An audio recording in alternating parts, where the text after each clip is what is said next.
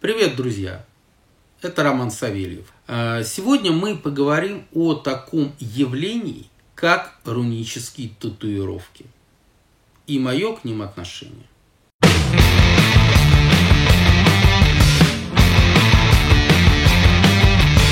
Есть такой анекдот. А, едет автобус. В автобусе сидит молодая девчонка, там пирсинг, у нее татухи всякие набиты, и рядом бабушка такая стоит и очень внимательно рассматривает надписи и фигурки на девушке. Девушка так поворачивается и говорит, ну что, старая, в твоем-то возрасте не было такого? Она говорит, видишь ли, в чем дело? Вот э, работала я долго на Дальнем Востоке, китаеведом, преподавала китайский язык местному населению в институте. И никак не могу понять, вот иероглифы у тебя здесь написано, да, почему написано, что у тебя просроченный срок годности? В этом анекдоте заключается ответ на вопрос о рунических татуировках. Не нужно делать то, в чем ты не уверен, в чем ты не разбираешься и что ты до конца не понимаешь.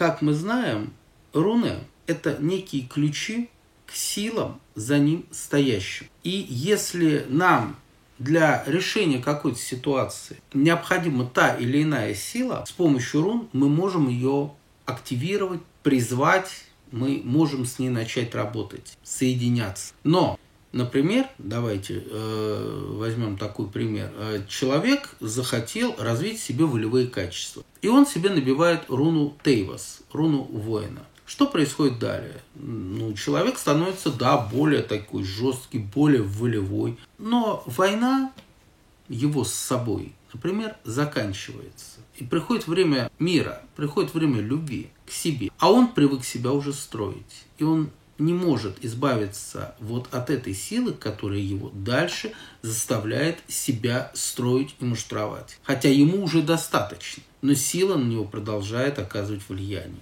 И так с любой руной. Что бы ты себе не нанес, это будет действовать на тебя всегда, даже когда ситуация изменится, и она тебе уже, эта сила, эта помощь руны будет не нужна. То есть это некая обреченность на вечный союз с этой силой. Вообще-то это уже не попахивает какой-то помощью, а скорее наоборот. Для того, чтобы работать э, с той или иной силой, все-таки необходимо понимать, как это работает, использовать совсем другие носители, а не свою кожу, не свое тело. Даже опытные маги древности наносили на себя руны при помощи слюны или других магических жидкостей временно. Поэтому, друзья мои, включайте голову, думайте, вам с этим жить всю жизнь.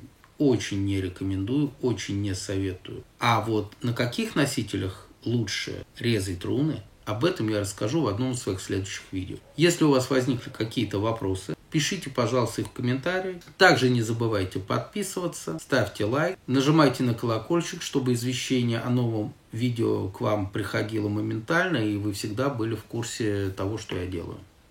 До новых встреч в эфире.